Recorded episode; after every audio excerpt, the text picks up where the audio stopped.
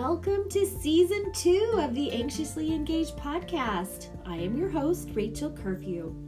But if we haven't met yet, I'm a wife, a mother, a member of the Church of Jesus Christ of Latter day Saints, and a certified coach specializing in anxiety and helping individuals live their life even more anxiously engaged. You might be thinking, what does that mean? Being anxiously engaged is quite the opposite of being anxious. It's about stepping out of anxiety, out of your fears, and out of the shadows of your life, and moving carefully into the light where you get to really shine as you live your life filled with passion, excitement, and energy. Welcome to the show.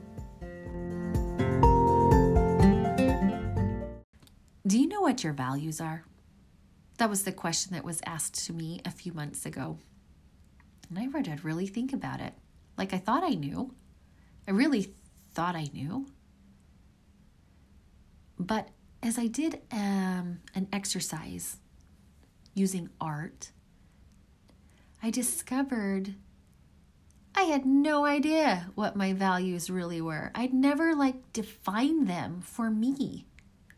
I knew what my values were in my home growing up. I knew what my values were in my church with my faith. But what were my values? Like, what is it that I valued most?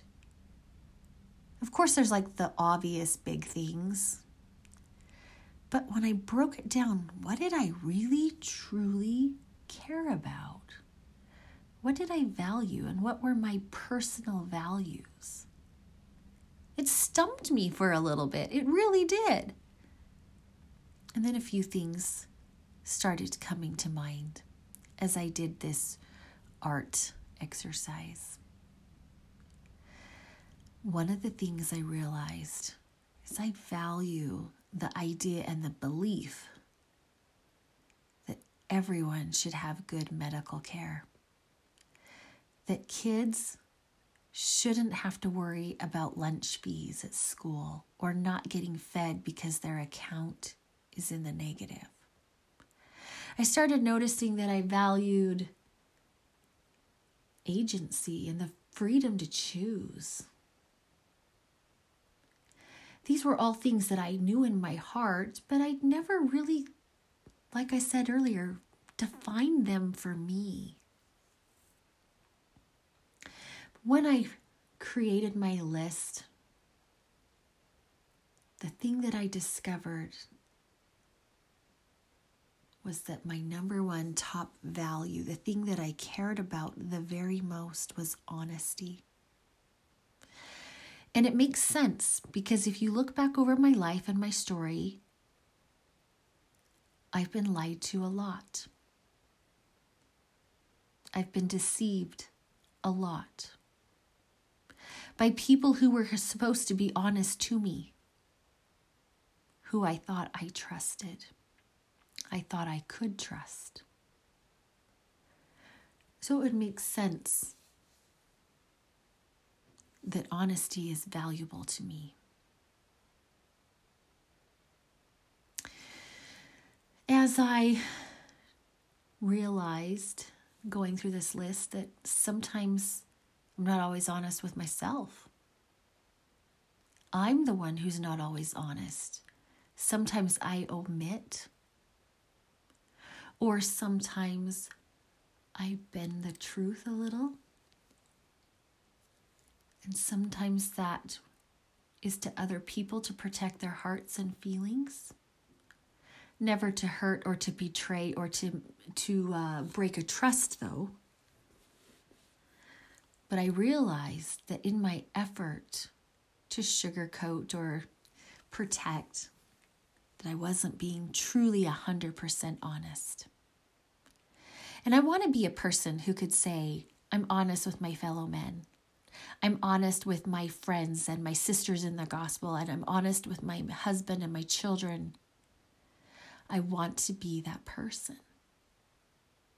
Now, if you ask me, before that. Did I lie? Was I honest? I would have said, Absolutely, I'm honest. No, I never lie. Because I'm not telling big lies or things that would break trust. But by omitting or tearing myself down or criticizing myself, I'm not being honest. Because I know who I really am. I know I'm a daughter of God and I know He loves me and I know I'm good enough in His eyes.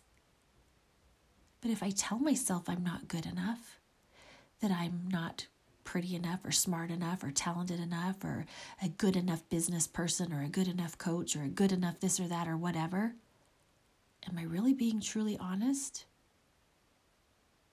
Or am I setting up myself for hurt and pain and disappointment? conflict. So I've been doing a lot of work and really studying in my own life the role and the value of honesty, the one that I treasure most. And I've started doing things to safeguard and protect that value.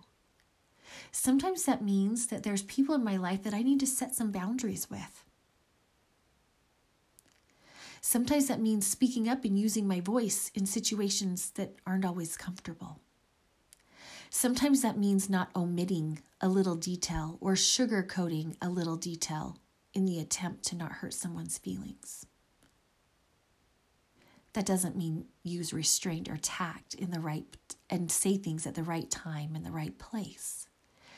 I can still be honest without hurting someone's feelings.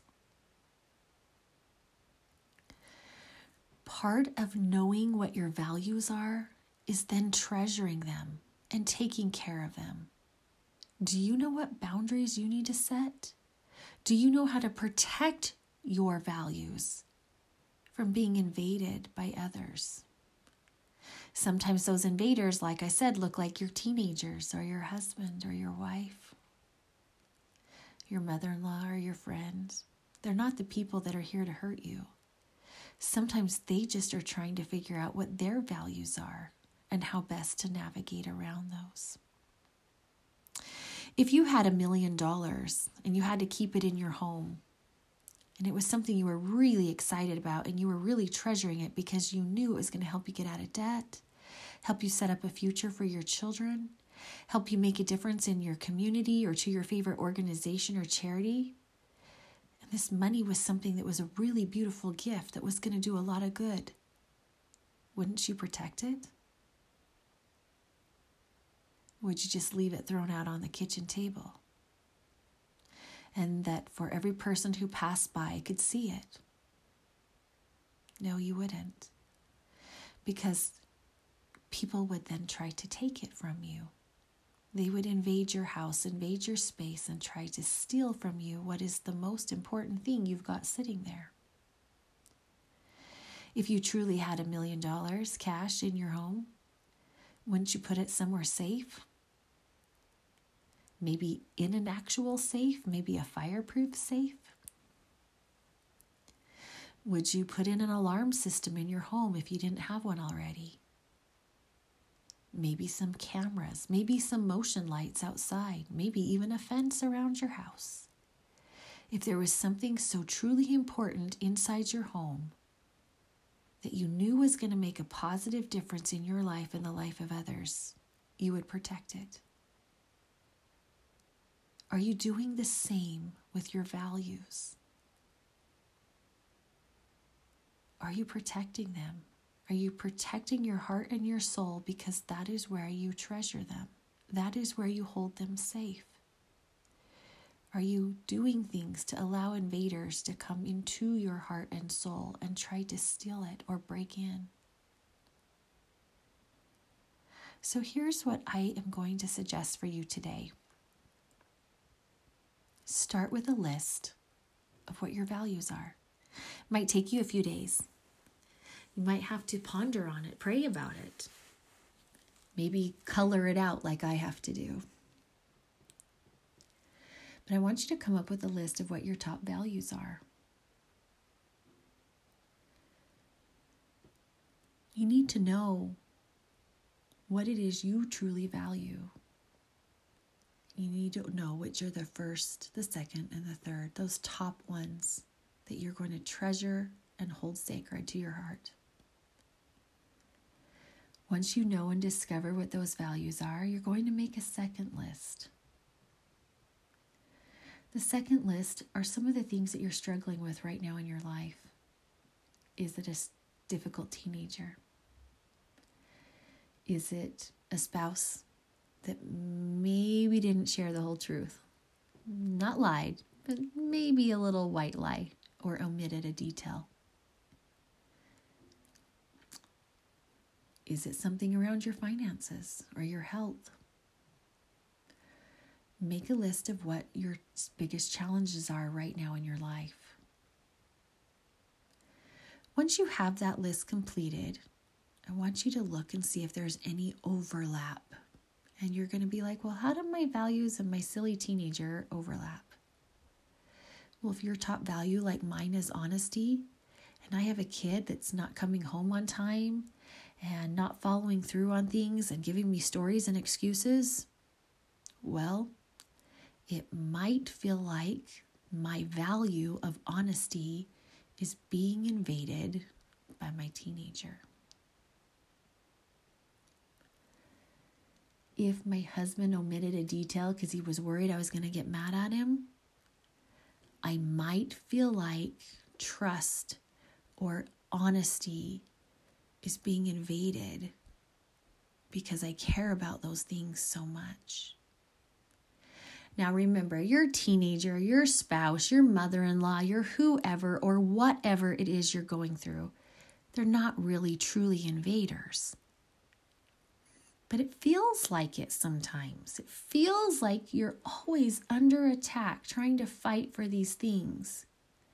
But it helps to know what you're fighting for. And that's why you need to know what those values are. Once you understand what your top values are, it's going to make it a whole lot easier to understand why those things, those little things, are rubbing you wrong and creating such a big emotional reaction out of you. It's also going to help you understand why you're so tired all the time. Any person whose body feels like it's always under attack or having to defend or protect something is going to get exhausted.